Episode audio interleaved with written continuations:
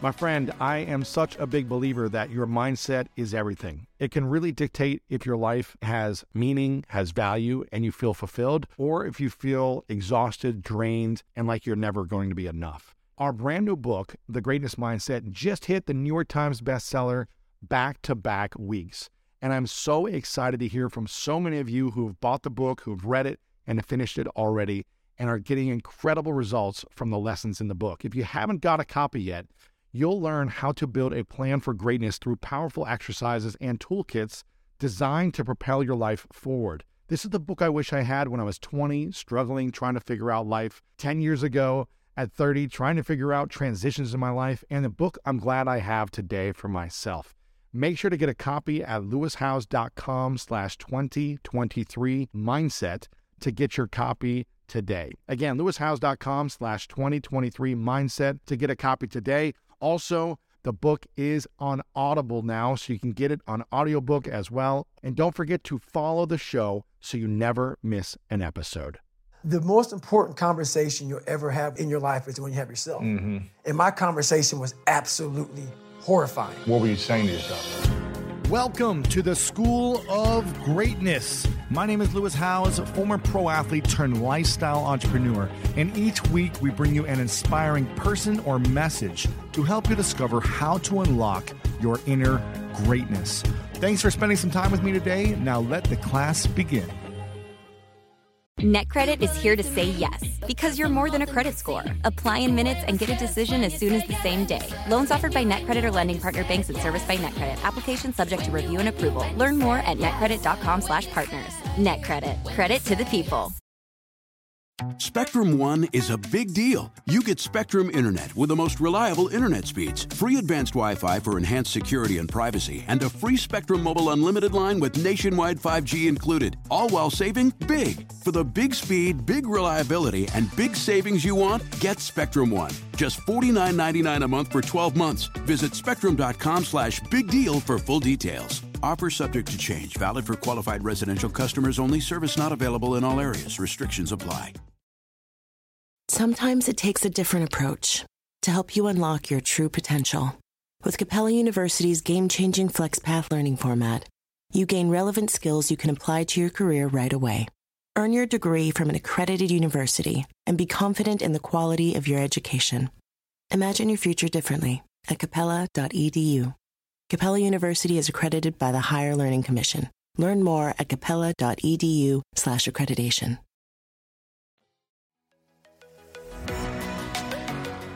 Welcome to today's special episode. Over the last 1,300 plus episodes, there have been so many impactful interviews that I've been lucky enough to have, and I always like to reflect on some of the most powerful. And this episode was one that resonated with most of you guys in the past, and I'm excited for the value it's going to bring you today as well. So I hope you enjoy today's episode.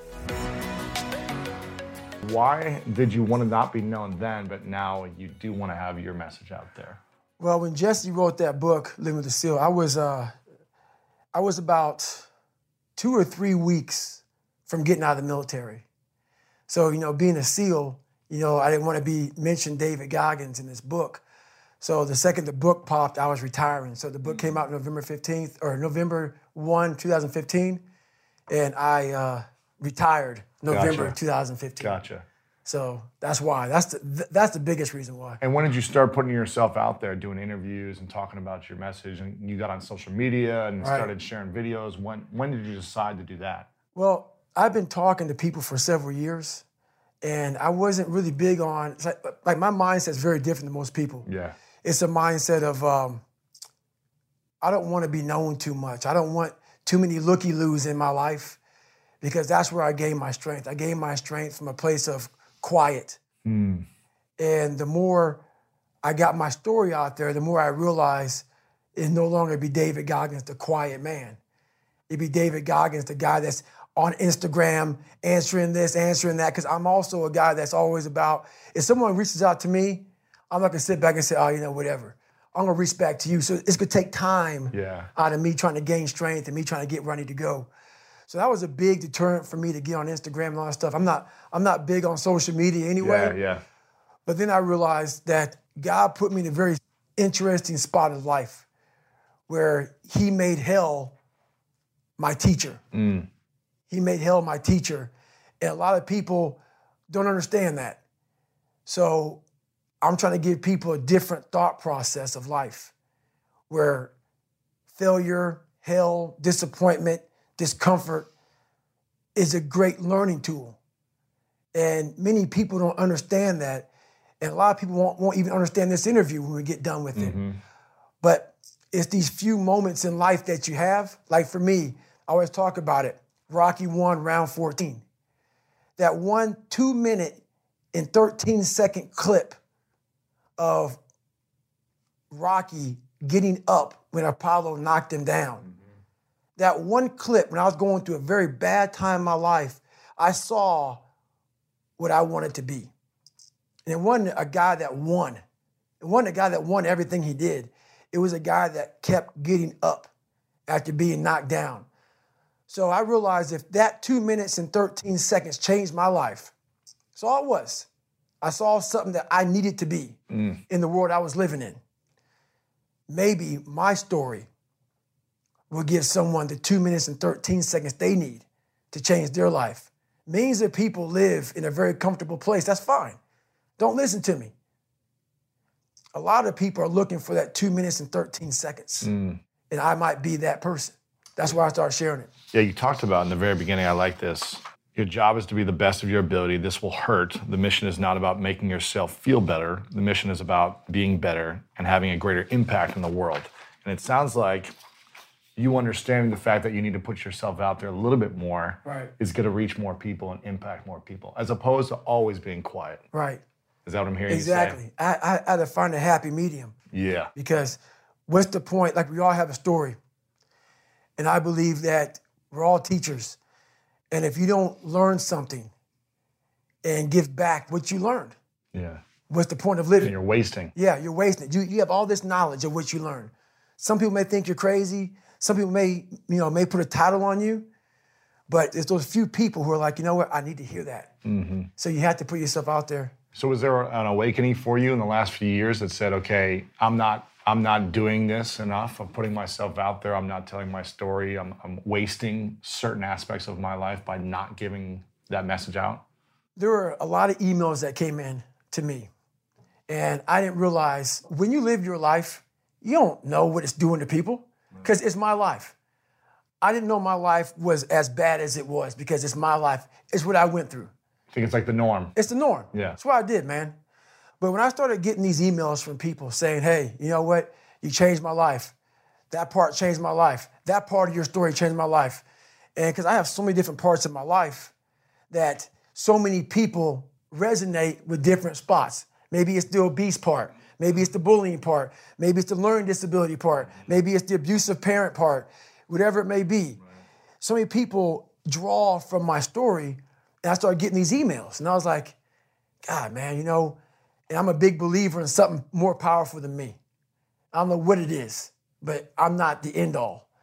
So I was like, uh, I gotta start doing more. If I'm touching these people's lives, A few people here and there. right, maybe I need to go out here and do some more. Crazy story, man. I mean, if you guys haven't gotten the book, you guys can pre-order the book. This is actually a galley copy here, printed out. Uh, make sure you guys check this out. Can't hurt me. Master your mind and defy the odds. And I was when I was reading the first part of the book about your childhood. I mean, your father just seemed like was just so abusive physically. I mean, it's one thing to be emotionally abusive and another thing to be physically. And when you have both, it's like the perfect storm of like the makings for chaos in your life. Right. And it just sounded like he was just nasty. Mm-hmm. Nasty, and everything was your fault, and you were always wrong, and you weren't living up to a standard, both you and your brother and your mom. Right. And it was just constant physical abuse over and over. I mean, the story of you just being bent over and him just like whipping you over and over, and you just gasping for air. I was just Right. like, oh my gosh, this is crazy. Right. How did you deal with that? How did you like overcome the constant physical and emotional abuse? You know what? It's all I knew. Mm-hmm. So when you're born to that, it's all you know. You, I mean, you know something's not right because in my mind, at a young kid, I could tell, man, you know, the way I was processing things wasn't right. Right. I mean, I suffered from severe toxic stress. And that was one of the big reasons why I had a learning disability. my focus in life was way off. I was afraid. I was afraid of everything. And when you have that kind of foundation growing up, that's where you start life at, is being abused and also working all nights at a skating rink, not going to school. And you have a guy who's an alcoholic. And the second he got drunk, he got mad. So our house lived in fear. Yeah. And the one thing that you can't ever get out of a kid's mind is your mom's mind, like like your mom's face, The terror. the of your terror mom. of your mom's That's the face. worst. So I didn't care about my brother. I didn't care about me, but I saw this woman go from Mary Poppins, the sweetest person on the planet Earth, and when you see your mom start to transform to a shell, to a person whose face becomes stoic, a person who has no emotion, and that changes a kid. Yeah. And when you're young and you have to grow up so fast, so by eight years old, my mind was of a of a 40 year olds. Life came at me, and it makes your brain. You know, you're not outside playing with kids. You know, you're trying to avoid getting beat. Yeah. You know, you're avoiding all these things. In you go home, it's supposed to be safe. right, And you're right. getting beat again. Exactly. And what's funny about that, we lived in on on Paradise Road. Yeah.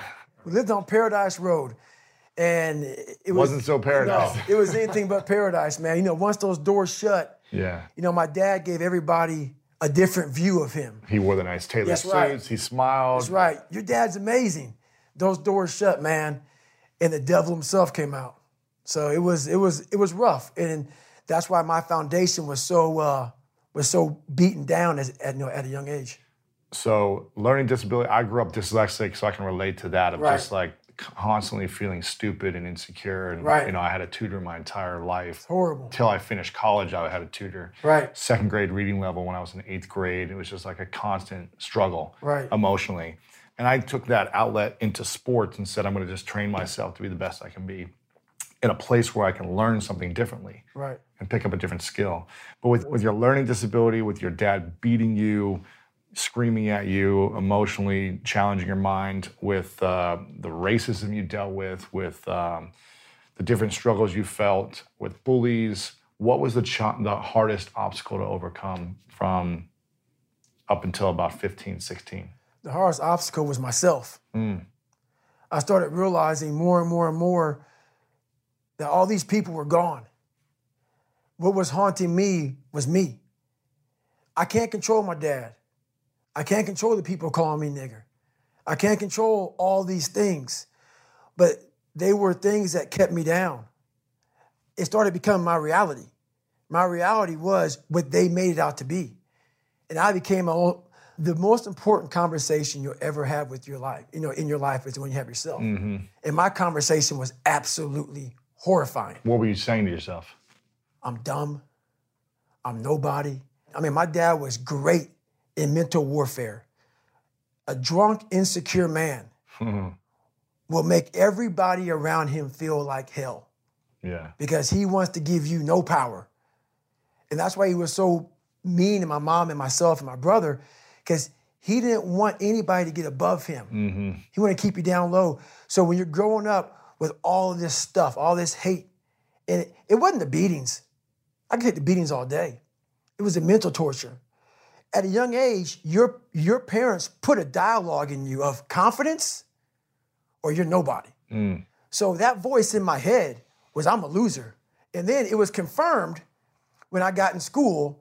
And in third grade, I was falling behind. They want to put me in a, in a special school, Yeah. you know, with kids who can't learn. Right. Then it was confirmed what you know what my dad was saying. So that confirmed it. Then I started cheating. So I started realizing, you know what? I'm taking the easy way out again. Yeah. And it started snowballing from there. Now, now the kids are calling me nigger. Mm. But it wasn't all the kids. So what happens is you start to get this picture that everybody hates you because your reality becomes so so big mm-hmm. that you don't. You, I mean, you can't see the clear picture. It might have been three or four That's kids it. doing it over and over. Right. But it was the whole town. Yeah, yeah. Everybody hated me. So start The world out- hates me. That's right. Yeah. And that's when it that's when it became toxic. And that is where I became my worst enemy. Wow. So those are the conversations. Those are the had. conversations. When did you start to realize that those conversations weren't supporting your life? So my mom was getting ready to get married, and this guy came into our lives. His name was Wilmoth. He came into our lives, and like I always say, whenever my life's getting better, God will put another challenge in front of me. he gets murdered. Oh man. And we moved back to Brazil. So so we moved from this town, this small town in Brazil, and we moved to Indianapolis, Indiana. A lot more blacks, a lot more different colors. Yeah. Weren't you living in New York at some point too? I was born in Buffalo, New York. Yeah, that's right. And I went from Buffalo to Indiana, and then from Indiana to Indianapolis, Indiana. Indianapolis, Indiana, you know, he got murdered when I was in Indianapolis. We went back to Brazil. We went back to Brazil. This is when the racism started. Really? Because now I'm 16.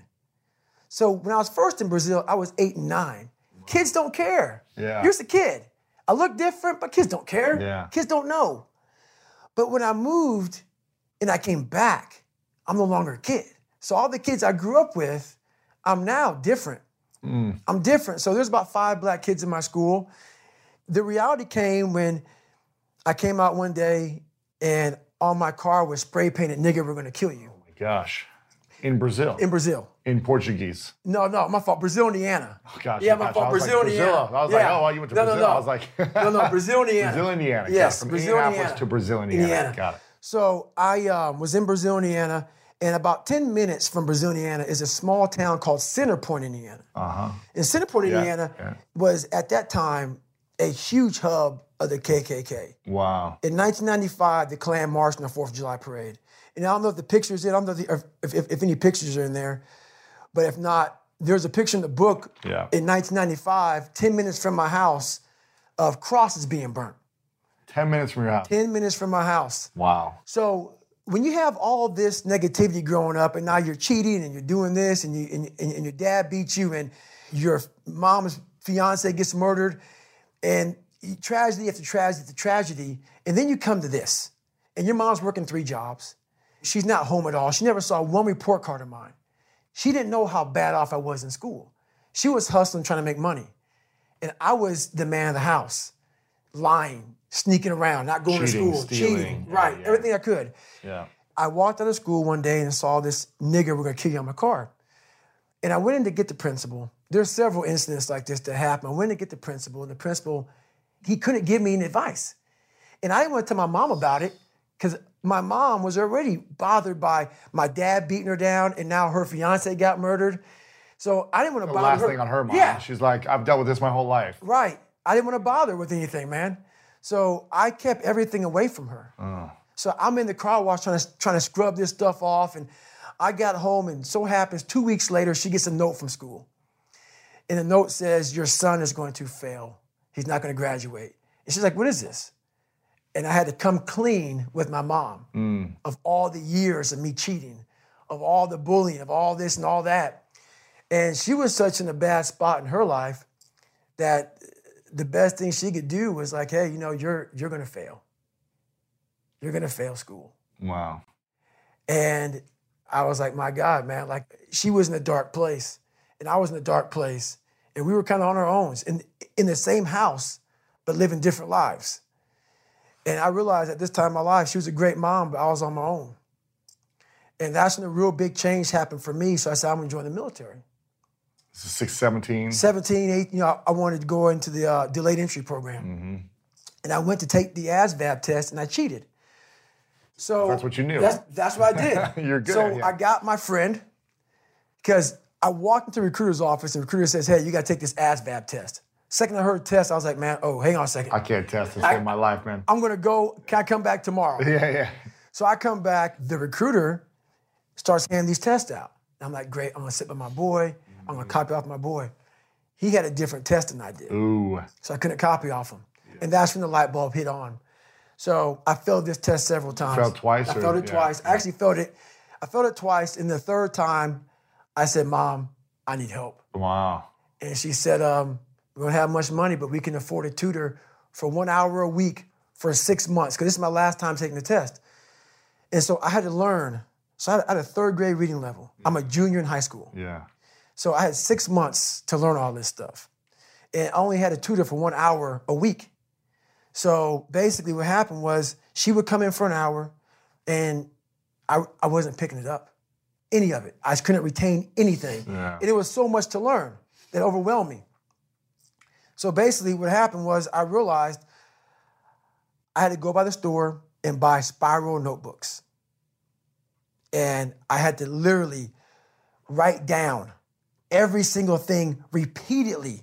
Like, so it may take you an hour to learn, it took me hours, six, eight, nine, ten hours. I had to write the same thing Simple down. stuff. Simple yeah. stuff. I hear you, man. So I started memorizing. yeah. That's my life. So I, I, I had to memorize. Yeah. What I so I didn't really learn it. I could just recall it from writing it down so many times that on page 71, I remember seeing that. yeah. And that's how I did it. And I ended up passing that test. Crazy. And I got in the military. So It's crazy. yeah.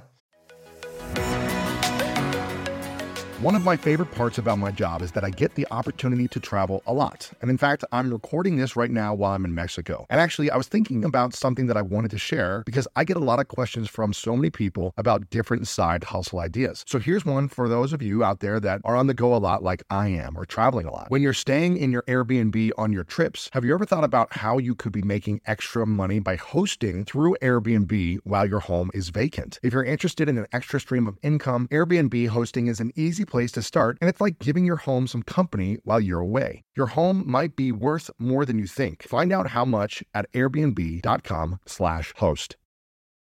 Hey, pet parents, are you searching for the perfect place for your dog to play? Check out Camp Bow Wow. Our safe and supervised doggy daycare and boarding ensures your pup gets the socialization they crave while giving you peace of mind. With our certified staff and clean and spacious facilities, your dog will have a blast making friends and staying active. Join the Camp Bow Wow pack today. Your first day is free. Visit us at campbowwow.com. Franchise opportunities available.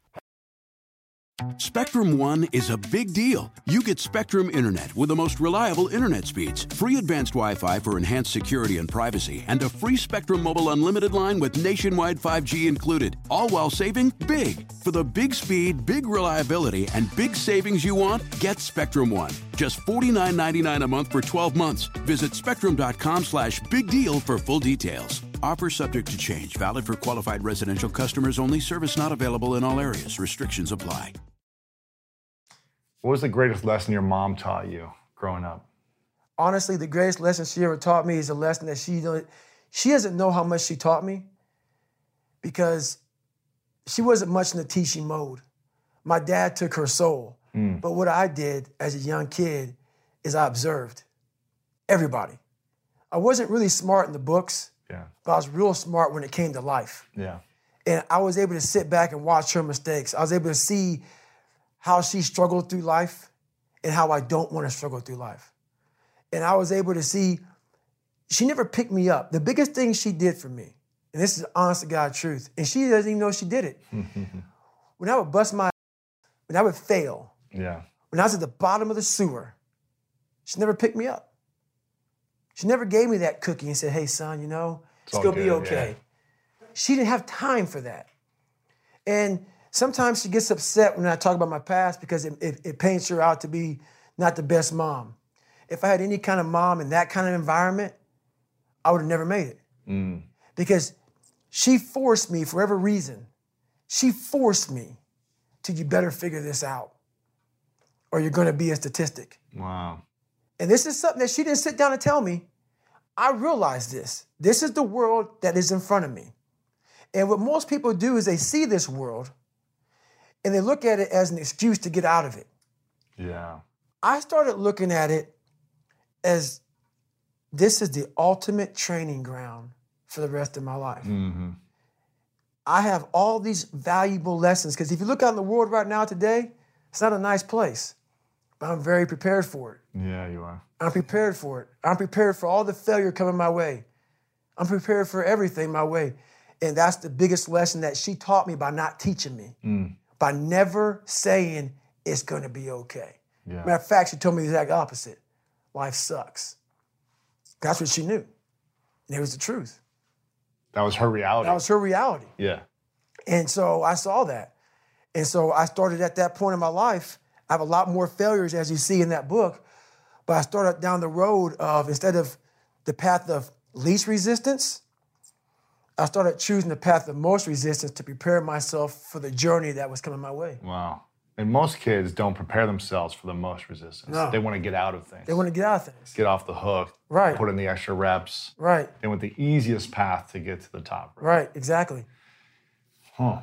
I look at my life as like, you know, in here you talk about like really diving into pain and like Yes. embracing pain and finding, looking for the pain. Right, And I think there's like a, there's a, there's a safe pain and then there's a, probably an unsafe pain of just like jumping off a building and you know whatever and Mm-hmm. Right. trying to land on 20 floors or something. It's probably not the safe way to do No. things. But doing 200 miles of endurance running is like a different way of pain, of looking at pain. And that's what I've been looking for my whole life is like finding the pain. And I talk about like do something every day that, that's painful. Right. In a good structured environment. You've been doing that for the last couple of years now. It's like you work out every day, you haven't missed a day. been doing it for the last 20, 20 some years of my life. 20 years? Or they 20 said two some years. No, 20 some years of my life. 20, every day you work out. So, used to take one day off a week. Uh huh. I used to take one day off a week. For the body to recover, right? Makes sense. But that one day off was an active recovery day where I would get on a trainer and ride for like two hours. Wow. But at a at a zone one heart rate, very low heart rate, and I replaced the carbohydrates in my body while I rode because the best way to recover for me is to do something at a very low heart rate because therefore your blood's flowing through your body. Yeah. As your blood's flowing through your body, refuel it with the nutrients because then your blood's flowing, the nutrients is going through all your cells in your body. All that glycogen is now flowing at a low heart rate. So it's not burning it, it's refueling it. Yeah. So every Sunday used to be that. And it kind of snowballed into, as human beings, we believe so many people, before I give them a workout plan, they're talking about recovery. Everybody that hears me speak, they want to go straight to recovery. Work out first. Huh. Work out first. Before you talk to me about recovery, How to recover, yeah. work out first. We are always looking for, like whenever I talk to people, people take my words and they and they and they put it in a way to where they want to feel comfortable. They want to put you in a box. They want to put a title on you. No, you're putting a title on me to make yourself feel better about yourself. If you read this book of mine and you see where I came from, this person was not built.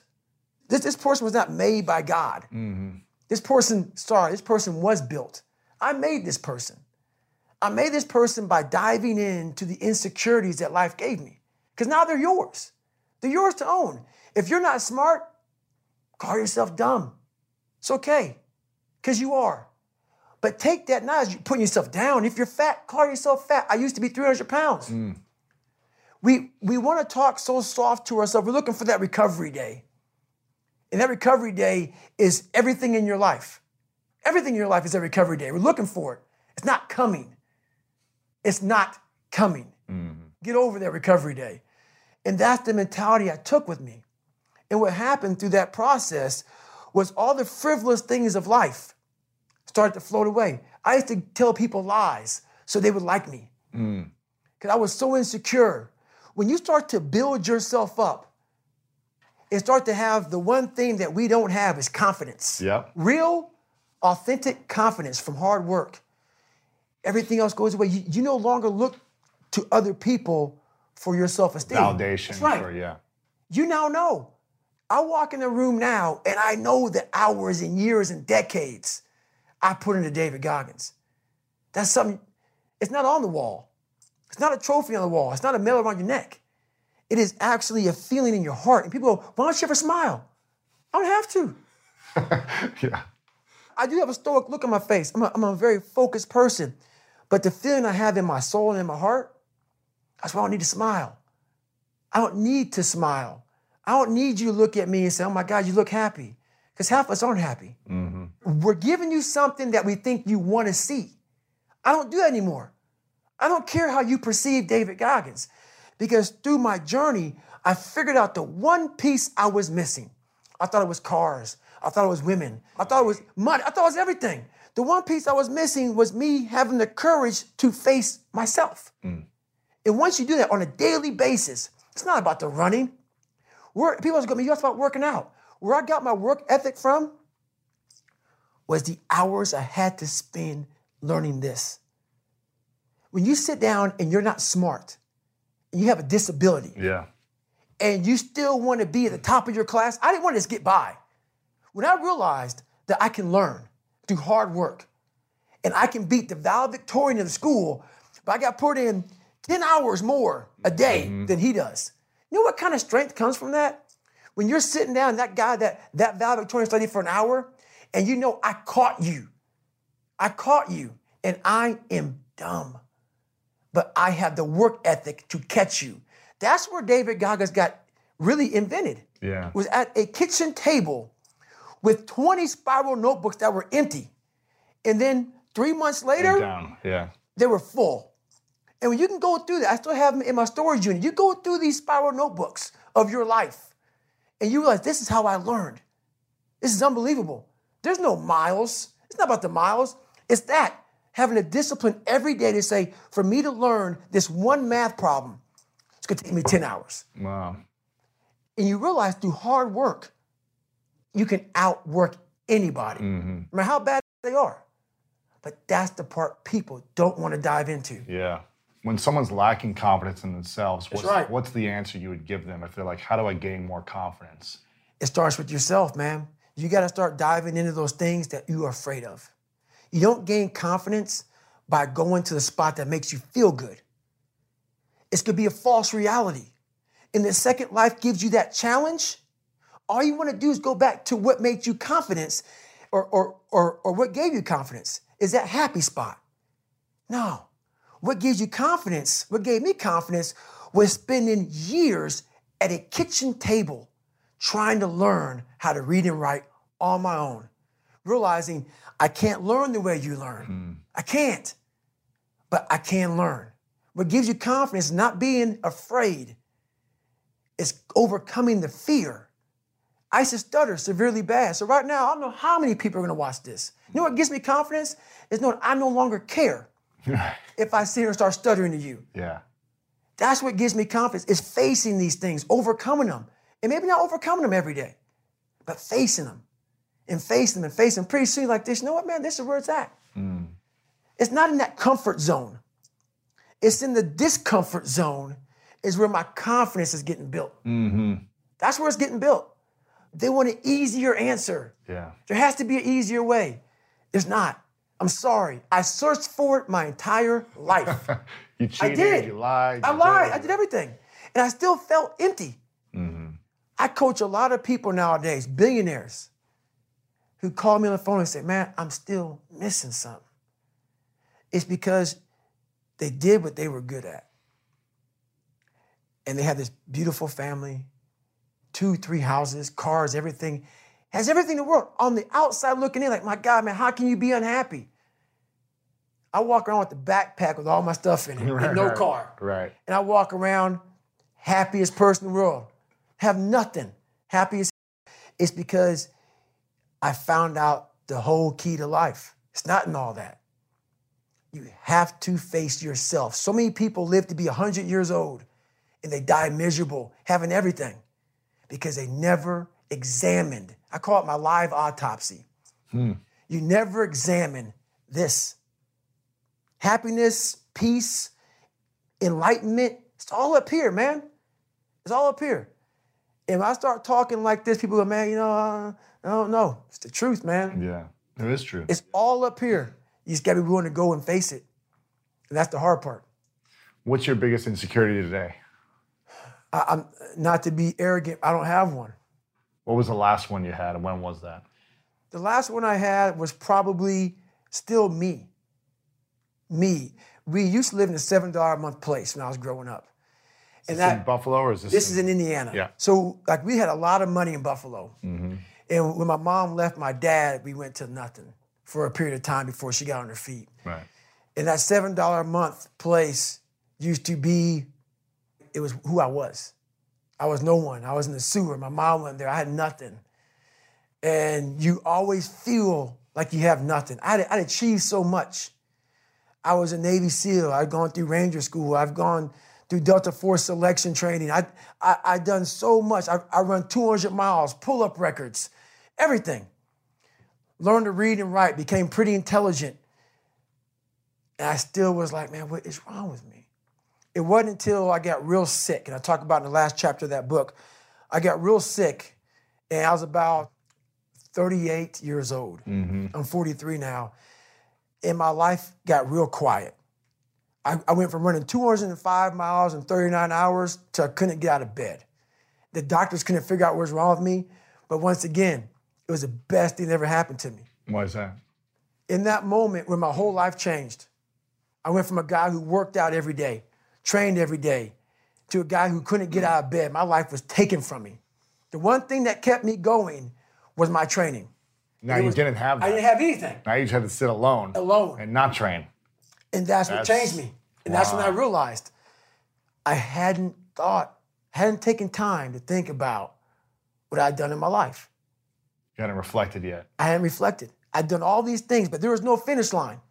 I still believe that, but you must have time to reflect. Yeah. I was just going. I finished a race of life, and I wouldn't even receive my medal. I'd go on. You're like, on to the next. I get in the car and I go. you wouldn't even take the medal. Gone. Don't care about Like, it. I'm not going to waste an hour No. sitting around for this ceremony. Most people It's sit soft. around and that's what they like. they need the ceremony if I accomplish something. Validation. I haven't done anything. Let's go. Let's go. Let's go. I'm just getting started. I'm just getting started. That's right. When I started figuring out life, that I was leaving so much in the tank. I call it my 40% rule. yeah. I was leaving so much in the tank. Once I realized, my God, man, I was this dumb, fat kid being bullied. And now I'm a 180 pound person, lost 106 pounds in less than three months. Learn to read, learn to do this, learn to do that. I was like, I need more. Mm-hmm. I was fueling my mind with everything. And I never took time to say, my God, you came from this hell and you're here. So those insecurities, and this is how I explain it the best way. SEAL training became pretty hard, and a lot of guys weren't getting through it. So they designed a SEAL PEP prep program. Hmm. Like a boot camp for the boot camp. That's right. Yeah. And it was two months. In my last two years before I retired from the military, they sent me there to train these kids. Wow. To get ready for 18, BUD/S. 19, yeah, 20 year olds, yeah. Young kids. So when they get to Navy SEAL training, man, they were physical studs. They were running, swimming. I mean, they were they were hybrids. Wow. But they get to BUD/S, and the same amount of people would quit. Why is that? This is why. We were training bigger, stronger, faster quitters. Hmm. It's not about, Not the mind. it's right. We weren't diving into the sewer. Everybody's got a story. We don't share it on social media. We share our nice life on social media. We have we all have a dungeon. I'm just willing to talk about mine. Yeah. Most of us aren't willing to talk about it. I'm willing to talk about my dungeon. I wasn't getting into the dungeon of these guys' minds. I wasn't building that so-called mental toughness. Mental toughness isn't something that you sample. It's something that you live in every day. So when something hard would happen to these kids, like in Hell Week, it would draw on something that made them very insecure. And they look for comfort. Whenever hardness comes, and you don't know what it is, it may be different for you than it is for me, but you go back to your insecurities. And then when you go back to insecurities, you then look for comfort within those insecurities. And we all look for that cookie that your mom used to give you Right. when you were sad, Yeah. when you were sick. We look for our wife or our husband. We look for comfort. It's in those moments you must retrain your mind mm. to think differently in hell. I wasn't training them to do that. Why weren't you training? I wasn't training myself to that because at that time, I was doing what I was told. Mm. These guys need to meet a standard, Physical standard. a physical standard. The physical standard is not what they need to meet, it's a mental standard you must meet in life. So, going back to when I was sick, I was hitting the physical standards. I wasn't meeting the mental standard. The mental standard is you must know how far you've come. wow. I had come 8,000 miles from where I started. But if you never know that, you're still in the $7 a month place. When I was sick, I was able to slow it down and reflect back on my entire life. And in that bed, when I thought I was dying, because that story is long, that, that sick portion of my life is long, I didn't care if I died or lived Wow. because I was, for the first time in my life, happy Wow. and at peace. I reflected back on where it started. You said, "Wow, I have come a long way." That's right. And no one saved me. It wasn't like someone came down here and guided me through life. When you figure this out on your own, the amount of pride and dignity and self respect you have. That's why I walk around the streets with a backpack and just like, I don't need anything else. Yeah. You figure it out by going inside yourself, by callousing over the victim's mentality. You're always a victim. Even if you have everything in life, you have to first realize what you've achieved. And my mom has accomplished so much in her life since my father, but she hasn't done that one step. Really?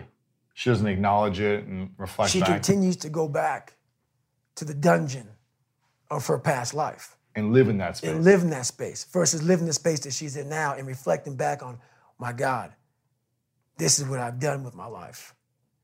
So have you talked to her about this? we talk about it all the time, and you have to be willing to go there. You have to be willing to really go there. Not not surface. I don't I don't live on the surface of anything. Yeah. Surface is what got me where I was at. It got me from 175 pounds to 300 pounds. Telling everybody I'm good. I don't, I don't give a damn. I'm good. No, they're, they're hollow words. Mm. A lot of us speak in hollow words. I used to speak in hollow words. I don't do anymore. Everything that comes out of my mouth has substance. It's real. And we all have these feelings in our bodies, in our minds, in our souls. I act on mine. A lot of us who are afraid of something, we allow our minds to choose the path of least resistance, so we go a different route. When I'm afraid of something, it's telling me you must conquer this that. thing. You must do that. Yeah. You have to go that way. And most of us don't understand that mentality. We go left and we wonder why we haven't fulfilled something in our lives. It's because we continue to take the journey that is mapped out. And how I look at it is I, I, I talk in life like a lot of us in life want to take the four lane highway that has road maps and all this other stuff on it, man. tells you where to go, gas stations. The next 10 miles up, you're gonna see a McDonald's, a Cracker Barrel. Yeah. It's the easy route. Very few of us want to go to the right side. That, We- cr- that Cracker Barrel's that Midwest life. that's right. That's right. That's right. from Ohio, It's so all about it, man. Indiana, Cracker Barrel. Cracker Barrel everywhere. Dude, that's amazing. Bringing back memories.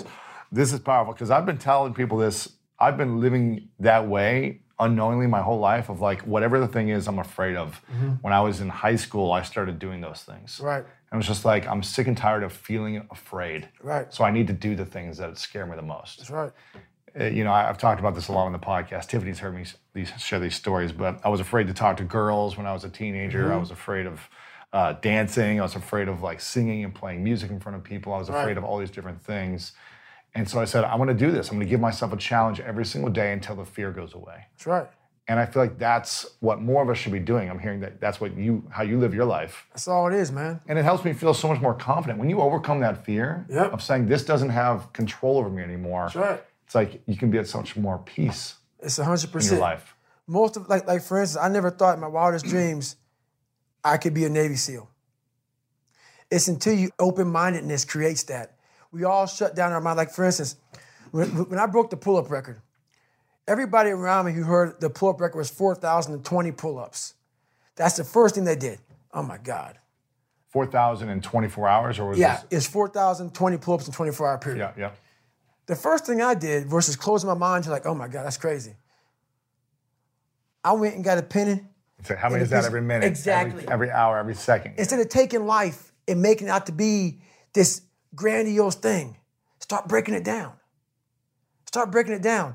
And most of us, we live in a box. And we don't want to go outside that box at all, ever. Outside that box is all these possibilities of life. What we do is we shackle our mind. We are a prisoner in our own mind that this is all I can do. This is all I'm good at and we we we take away the possibilities of you could be this, you could be that, Yeah. you could be all these things. And I never thought at 300 pounds I could be Navy SEAL. Wow. So if my mind was shackled, me and you would never meet. There'd be no book. Right, There'd be no book. right. There'd be nothing. So what people understand is that they live for themselves, not knowing that you have the power within yourself to change millions of lives Yeah. by facing life, by facing yourself. And through that, I would die never knowing that had the power to change millions of lives. And what haunts me the most, people ask me, what, what haunts you the most? What haunts me the most is that if I would have died at 300 pounds, let's say I was 75 years old, I got to heaven, and God has a chart like that on everybody's life. God knows all. Let's say that. I don't care what you believe in. Doesn't matter. I'm not judging anybody. But let's say my thing is God. You get to heaven, I'm 300 pounds, I sit down, I was a cockroach terminator my whole life, and we're sitting down just like this. You're God and I'm David.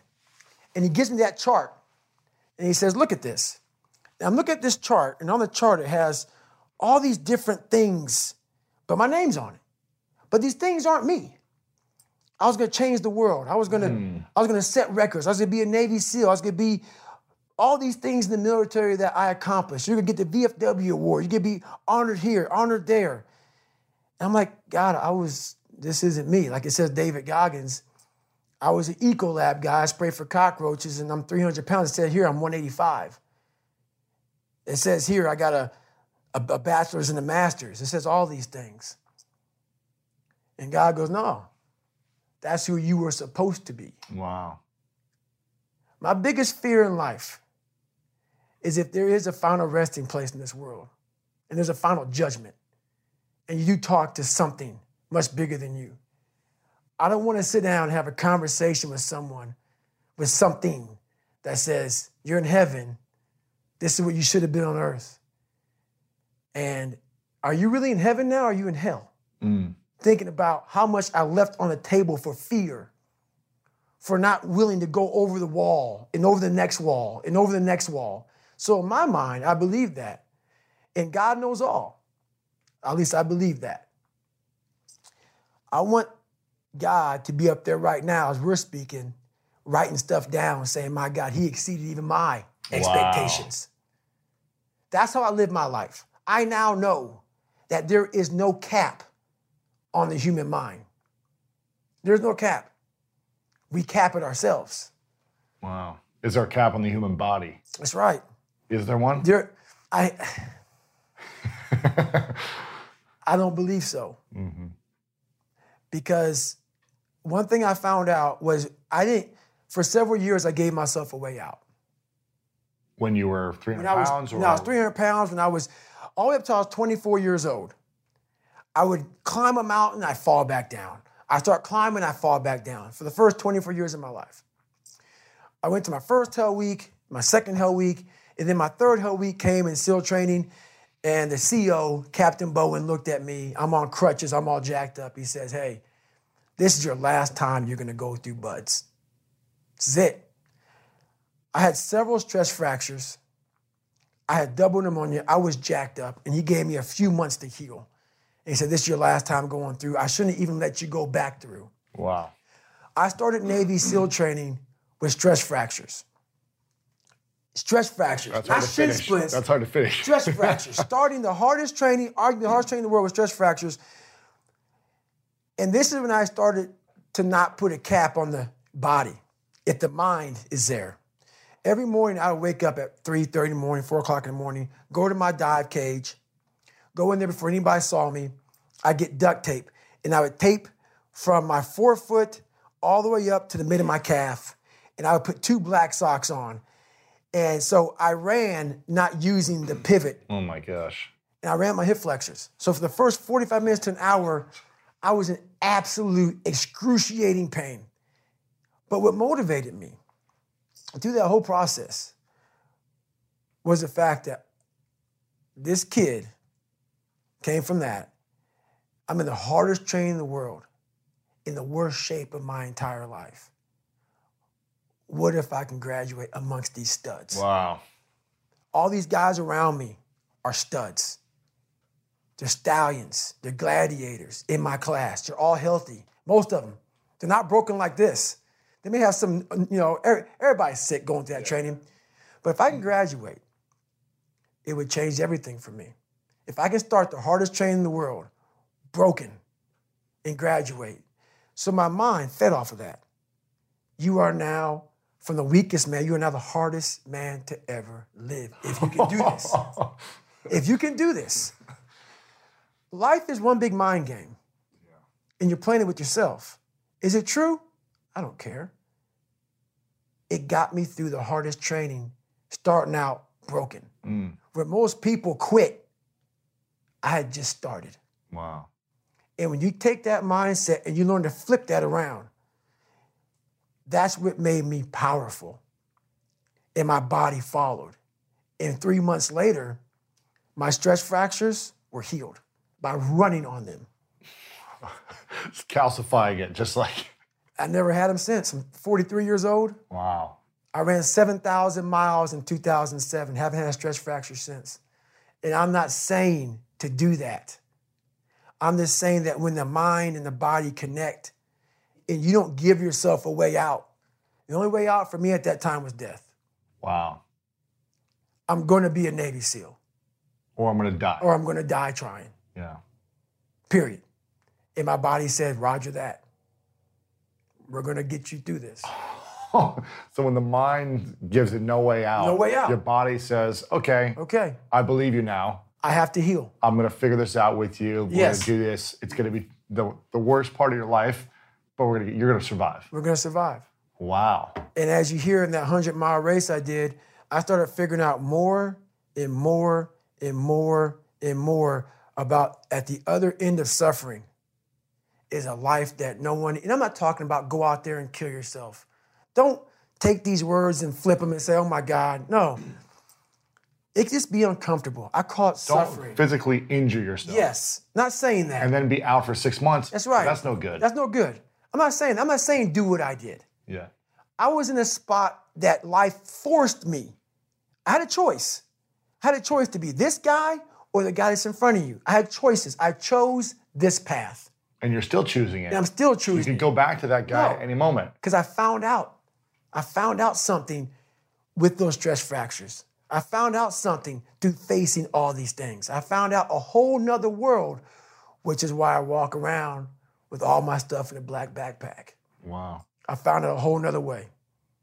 A whole nother way of no matter how far you get in life, you have to be able to go back to scratch in your mind at a moment's notice. You can never get so far beyond scratch. Mm. What that means is when you accomplish something in life, if you're willing to go back to scratch and go back to that $7 a month place where I once lived and visit that place for a long period of time, if you were here when you went back to scratch, you would now be here. Mm. Scratch is what makes you better. Scratch, friction, obstacles create growth. There's no friction when you're this far up in the game anymore. You think there is. The real, achieved, that's yeah. right. When you achieve so much, the friction is, is minor. Because why? I'm sore. I'm gonna get a massage today. Mm-hmm. I'm hungry. I'm gonna eat today. The refrigerator is always full. So your comforts are now, so your discomfort is now very minuscule to your discomfort back here in the $7 a month place. So you have to go back to the total discomfort to then raise your level of where you're at now. Mm. I'm not saying stay there and stay there. Visit, Visit it. and then you raise your level. Take a day trip. That's right. yeah. Always take day trips. Yeah. Don't stay there, That's right. but take a day trip. Take a day trip. So when you complete some massive obstacle and challenge, Mm-hmm. whatever the adversity that you force upon yourself, because these are all curated experiences for yourself Right. that you're scratching constantly. What happens now? Since this was five years ago, you would just leave, you wouldn't take the medal, you would just go on to the next. What happens now? Do you take you know a day to reflect, a moment, 10 minutes? Like how does the process work? And then how do you get back to visiting the seven dollar place you lived in? Now I don't have to go back and visit it. I don't have to think about it. It lives with me now. Hmm. Every day of my life, that feeling that I had to go back and think about, I found a way to just have it. How did you It's constantly there. Hmm. I have a self talk. I have a self talk. It's called my cookie jar. Mm-hmm. And it's a constant reminder of David God. Every day of my life, I believe in quiet. There's no growth outside of quiet. The world's too noisy. Your mind needs quiet for you to find who you are. People ask, what's my purpose?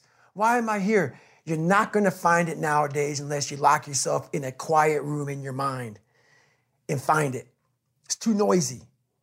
For me, I could be in a busy street in New York City, horns honking, and I'm walking around with like nothing. It's me and myself Yeah. in a quiet spot. And when you are constantly reflecting on who you are, where you've been, the journey you've gone through, the journey you can continue going through, the feeling's always there. You don't allow the world to pull you so fast that you forget. You don't allow yourself to pull you so fast that you forget. It's not about staying in that moment. It's about you want to get to the point where that feeling follows you like breathing. Mm. It becomes a part of your life, part of your DNA. But it's made. Like these calluses on my hands right now, they're made. Yeah. They are now on my brain. This is now a part of me. It's a daily process, a part of me. And how I go back to a $7 a month place all the time is now I go out and I dig fire line. I'm a wildland firefighter. I don't need to do it. Mm-hmm. I'm a 43 year old man. I, I work with 27 year old kids. Yeah. I'm a rookie. Every day I'm a rookie, it feels like. And Why do you do it? that's why I do it, man. There's a story I'm gonna tell you about why I do it. I have a good living now, for me, where I'm at in my life. I was out on a fire in Colorado, and we were digging fire line on this like 50%, like it was like on the side of a daggone uh, mountain. Yeah. And we're trying to keep the fire from moving, and we're digging this fire line 14 inches, or my fault, 18 inches wide, three miles long. 12 of us digging. And it is the hardest work. You make $12 an hour. Wow. Okay? Nothing. You set up your shop. Like when you're done digging, you just pretty much lay down, you go to sleep, and you get up, you dig some more. Really? This happens for two weeks long. What are you digging? It's like a hole. You're So, digging a you, line. so you're- you're trying to get down to a mineral source. So, so you're trying to get down to the earth. So, so that if that fire is moving, it can't burn dirt. really? So you're Goes moving fuels. Got it. So not only are you digging, you're cutting down trees. It's hard work. But the moral story is I'm 43. Don't need to do it at all. This is why I do it. Making money. I'm making my. I'm, I have a good life. I don't need to do it. And everybody asks me why I do it. This is why. This 21 year old kid was out there, and he wanted a pair of running shoes. That's all he wanted was a pair of running shoes. 60, 70, 100 bucks, whatever. You know, easy for Yeah, us. yeah. Running shoes. But he looked up at the mountain that we had been on for days digging this fire line. And he said, That'd take me five or six hours of work to buy those shoes. He said, I'm not gonna buy them. It's the perspective of life. That perspective of life right there, of that is the value that we lose. When things start to come so easy in life, it's the perspective that 21 year old had. He looked up at that mountain and thought, he looked at his hands, he looked at the at the amount of hours of pulling that Pulaski, that, that tool, and raking that ground, and, and then cutting those trees and moving them, and that hours of work. He looked at his feet and said, These old shoes would do. Mm. It's that perspective in life that we lose. And that's that story to most people may not mean anything. It's that story I always want to have in my life. You cannot lose perspective of where you've come in life. Yeah. So true. We were in uh, Guatemala. Was it this year or last year? Last year. We were in Guatemala last year. We we support a, a charity called Pencils of Promise that builds schools for kids who live in poverty and all around the world. And uh, every year I take a trip to just see where our efforts are being felt and, and being and being made. These are the poorest places in Guatemala, Laos, and Ghana. Places that they have nothing. There's no schools. They're in little villages. They live on dirt, huts, everything, right? And we go and we build these schools. We actually the the villages build them themselves. We just fund the experience and they empower we empower them to do it so that they take ownership of it Right. But I'll be there for a few days and watch these kids so happy with just like a pencil. Right. They're just so happy to just like have their family around. And they'll Right. go and they'll show us their huts and like they're just so happy to have community. Mm-hmm. And then I'll fly back and go through Beverly Hills Yep. right over here and I'll see like these mansions. You know, I live right next to it. And I'm just like, it gives me so much perspective of like, you don't need to have all these things No.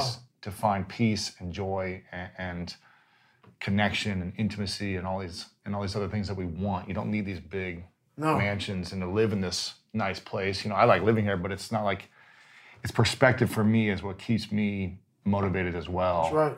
To keep doing the right things, to keep showing up, keep working hard. Mm-hmm. And I think it's right. Most of us miss that perspective Right. in life We get so far away from reality. so far. And the reality is, man, when I was seven years old, eight years old, all I wanted was a 99 cent quarter pounder from Hardee's. I know, right? And that made me happy as Some curly fries. That's it, man. That's it. That's it. Yeah, the thing is, a lot of us have been um, conditioned, or some of us grew up with wealth or grew up with comfort. Right. And so we're conditioned that way, and we're grew up expecting now that things should come a lot easier. Right. That's a f***ing shame. And we get frustrated when we don't get it right That's right. Quickly. quickly. Yeah, and I'm always uh, talking about delayed gratification. Mm-hmm. Like the longer I can wait to receive gratification, That's right. the more fulfilled I am. I'm a person. So when I got sick like I did, I actually had to quit this race called Badwater. Yeah. 135 miles. Yep, right? through Yeah. Death Valley. It was 2014 when I got real, real bad. I pulled out of the race at mile 50. I went to the emergency room, and the docs were like, you know, we can't find this, we can't find that, we know what's wrong with you. When I got in that bed, so this is the crazy thing about gratification, long term. Mm-hmm. I'm able to watch grass grow by finding out this. I sat there, couldn't run a half a, a quarter mile, couldn't get out of bed. The only thought I had in my mind, I pulled out of that race. I told myself, I'm gonna go back to Badwater one day and run it. I'm gonna win the race. Haven't been back since. Haven't been back since 2019. I'm not saying I'm gonna win it. I'm just now in the shape to go back. Wow. Haven't run a 100 mile race since 2014 Wow. because I've been that sick. I'm just now. Imagine the gratification I'm going to get by getting to the start line of that race. And what if I can win it? Be pretty sweet. Pretty sweet. Four or five years, yeah. Imagine sweet. that. Of having that kind of self discipline to every day wake up and having these setbacks where I can't even run a mile, Wow. but I'm thinking about running 135. I can't run one mile, but I'm thinking about running 135. And with that process, guess what happens? Sooner or later, you can run 10 miles. It may take a year, but it gives you more and more hope that it's possible. And I'm at the point now where guess what? It's right around the corner. Wow. Most people in that time frame, in that in that in that mindset, I can't run anymore. It's over. No. It's just gonna take a little bit longer. You have to turn the negative into a positive. Mm. Because at the end of it all, if you can sit back and wait, if you can wait six, seven, eight, nine, 10, 12 years, when you get to that point, when you finish, that's the feeling for 12 years. Let's say, let's say wait 12 years to get there. That's what keeps you going, is you gotta feel, I want, I'm doing it for one second. Years of pain. For one second. One second. Think about Wow. it. You cross the finish line, it's over. One second. Most people do that, and the one second isn't what they thought it would be, and then they're pissed and upset, and they keep going on to the next because they never reflect back on what they did. It's not the one second, it's the 12 years. Yeah. It's the 12 years that I want. It's not the race, Mm-hmm. it's the 12 years while you did it. It's not the winning. It's not the winning. It's not what place you got. No, But most of us focus on, that's right. oh, I got to win this. That's right. If I don't, I'm going to be upset. I would achieve all my athletic goals for years and then 10 minutes later be the angriest person That's in right. Mm-hmm. the world. So angry and frustrated, nasty with people. Yep. And I would delay my gratification for years to achieve what I wanted. That's right. And I never understood that either. Being a perfectionist is the worst thing that can happen to a person. When I lost that 106 pounds in like two and a half months, whatever it took me, that was the biggest trophy of my entire life. I didn't care if I graduated Navy SEAL training. I didn't care. What I just accomplished in that time frame, it's massive. Yeah. There was no like, and what's funny about this, we talk about mental toughness nowadays. It's like the biggest crave. When I grew up, it was just suck it up. yeah. it was just make it happen. Yeah. It- you had to figure out. It was called figure it out, man. And all these all these nuggets that I gained along the way, that's what it was about. It mm-hmm. wasn't about the trident. It wasn't about all those daggone medals. It wasn't about any of that. And that's why I- I hate even talking about being a SEAL, you know? I mention stories. People, why you talk about it didn't define me. Mm-hmm. The journey getting there was harder than going through it. Yeah. So that's the whole thing about life, man. It's, it's, it's that journey that that makes you who you are. Yeah. And as opposed to focusing on did I win or not, Right, what did I gain from the last 12 years? right. And so when you finish now, what do you think about? How, how long do you reflect back on the effort it took to accomplish that race or a long time. was A long time. Weeks, years. You'll years. reflect on it. I reflect back now. There's times now where I will reflect back on my first 100 mile race. It's still today. And it'll give me the same exact feeling. Because what I did in that first race, when I was undertrained, I did it on four days' notice. I hadn't run more than, I think, 20 miles the whole year. And I, and I did it to raise money for his foundation mm-hmm. to try to get in the Badwater. What I had to pull out of myself on that last, so that's where that book, Living with the Seal, kind of originated. Jesse Itzler saw me at this race. He was racing too. Yeah, but he did it as a team. Right. You did it alone. I did it alone. And that's what I talk with people about, man. I spent so much time. People always like, why do you run so much? You know, you, you, you know, try to get in shape. No, the things I do in life, most of life, you're alone. You may have a whole support crew around you, but up here, you're alone.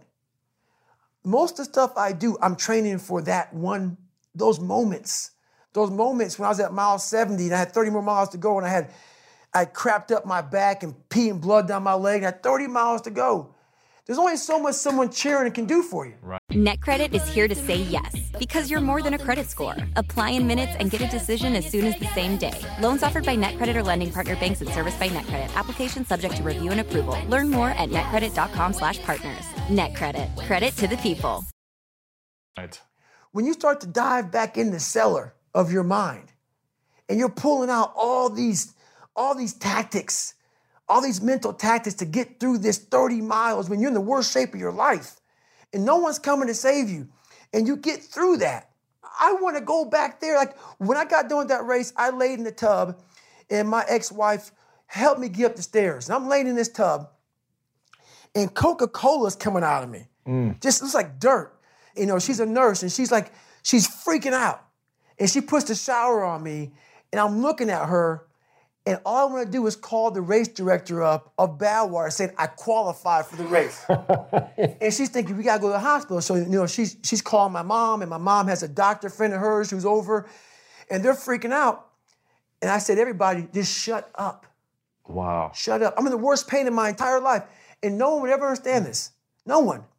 When you've gone that deep inside yourself, and all those feelings of pain that I had, I was in the worst pain of my life ever. And some people think, man, you're just crazy. no, when you've done that and you figured out so much on your own, and all that pain and discomfort I had in that tub laying there, passing out, everything was confirmation of what I just figured out. I just figured out the code. I figured out a code, a code that many people aren't looking for. And I wanted to be numb. I, I want that feeling. This was confirmation. This was like a scientist's notes. Mm-hmm. The notes were here. The notes were all this feeling. It was a confirmation. And no one at that time could understand what I just done. I cracked the code to human potential mm. in myself. And I was still like, oh my God, like this is unbelievable what I just did. So it's that quiet place. Wow. It's that place by yourself. It's those hours and years and decades by yourself in the grip of life. When life has you by the throat and choking you out, and you're sitting there calm because you're trying to figure it out. You're not panicking. You're not quitting. You're not throwing in the towel. You're saying there's a way around this.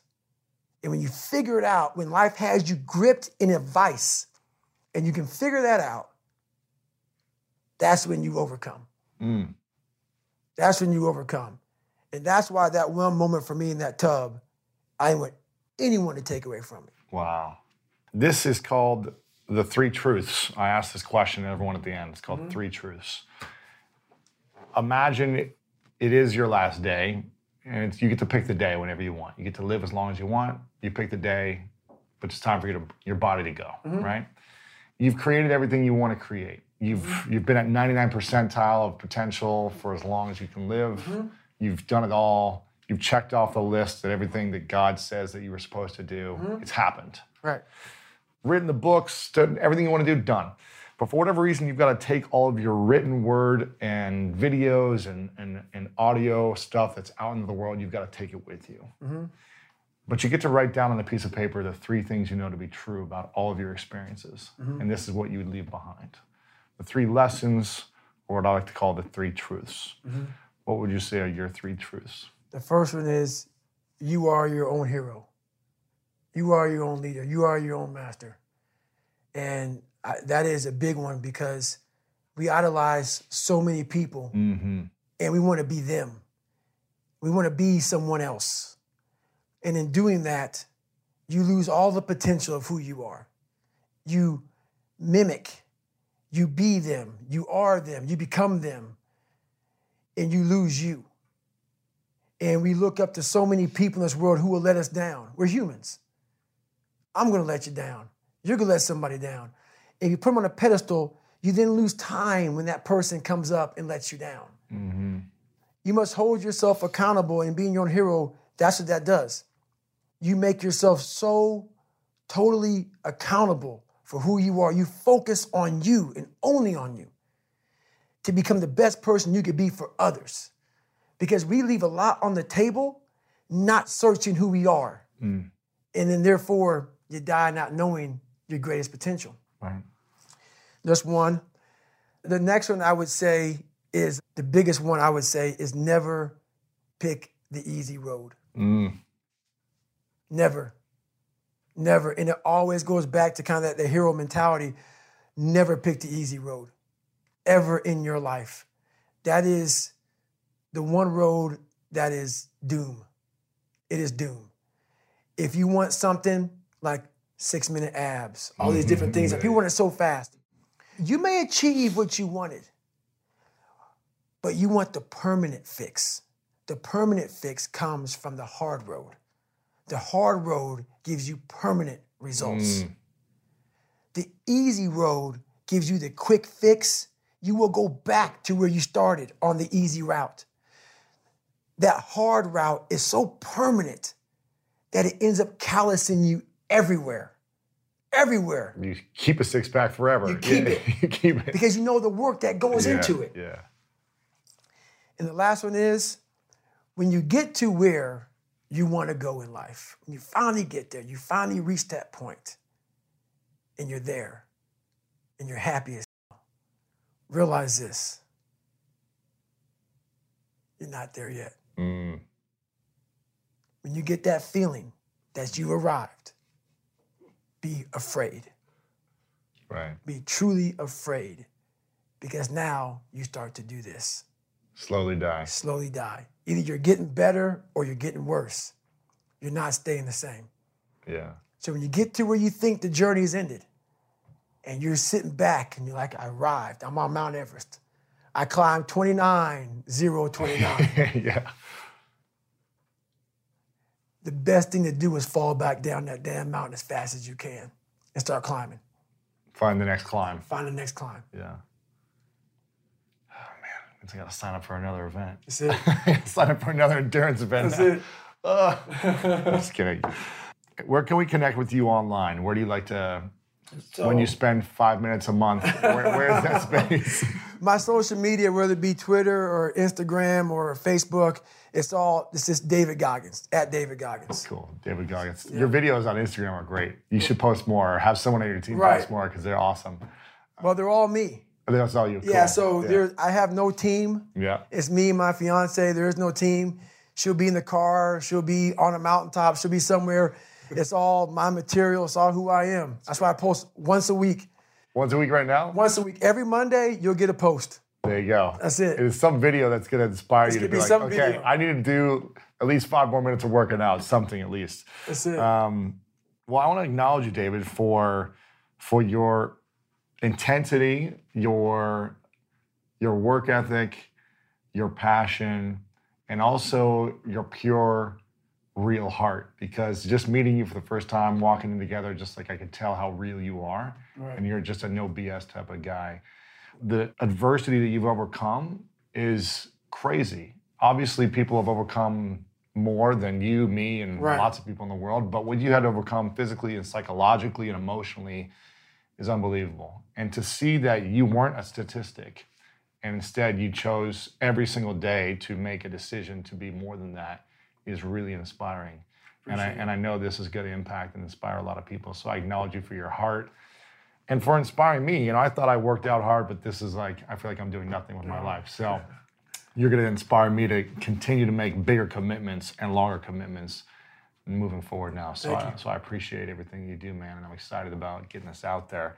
You're welcome. My final question is what's your definition of greatness?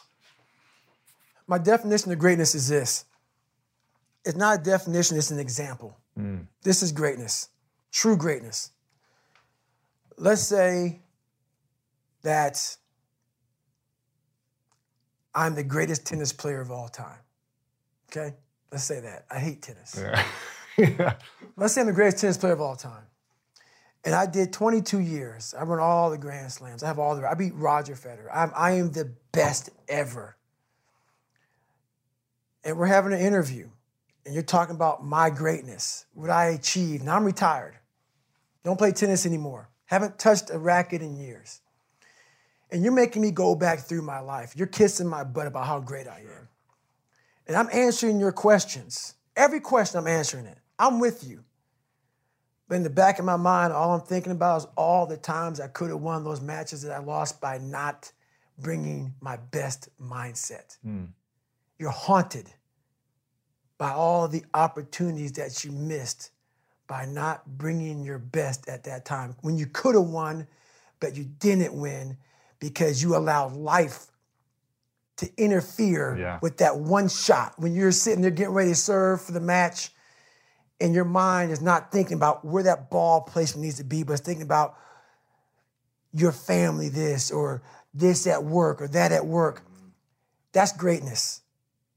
Greatness is your recall on every single shot wow. that you missed throughout a 20 some year career. Every shot, you can go back and say, I was here. This person was in the red shirt there.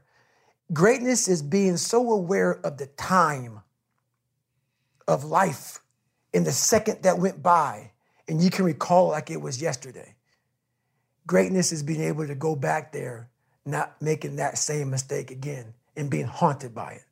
I hope today's episode inspired you on your journey towards greatness. Make sure to check out the show notes in the description for a rundown of today's show with all the important links. And if you want weekly exclusive bonus episodes with me as well as ad-free listening experience, make sure to subscribe to our Greatness Plus channel on Apple Podcast. If you enjoyed this, please share it with a friend over on social media or text a friend. Leave us a review over on Apple Podcast and let me know what you learned over on our social media channels at Lewis I really love hearing the feedback from you, and it helps us continue to make the show better. And if you want more inspiration from our world class guests and content to learn how to improve the quality of your life, then make sure to sign up for the Greatness newsletter and get it delivered right to your inbox over at greatness.com slash newsletter. And if no one has told you today, I want to remind you that you are loved, you are worthy, and you matter. And now it's time to go out there and do something great.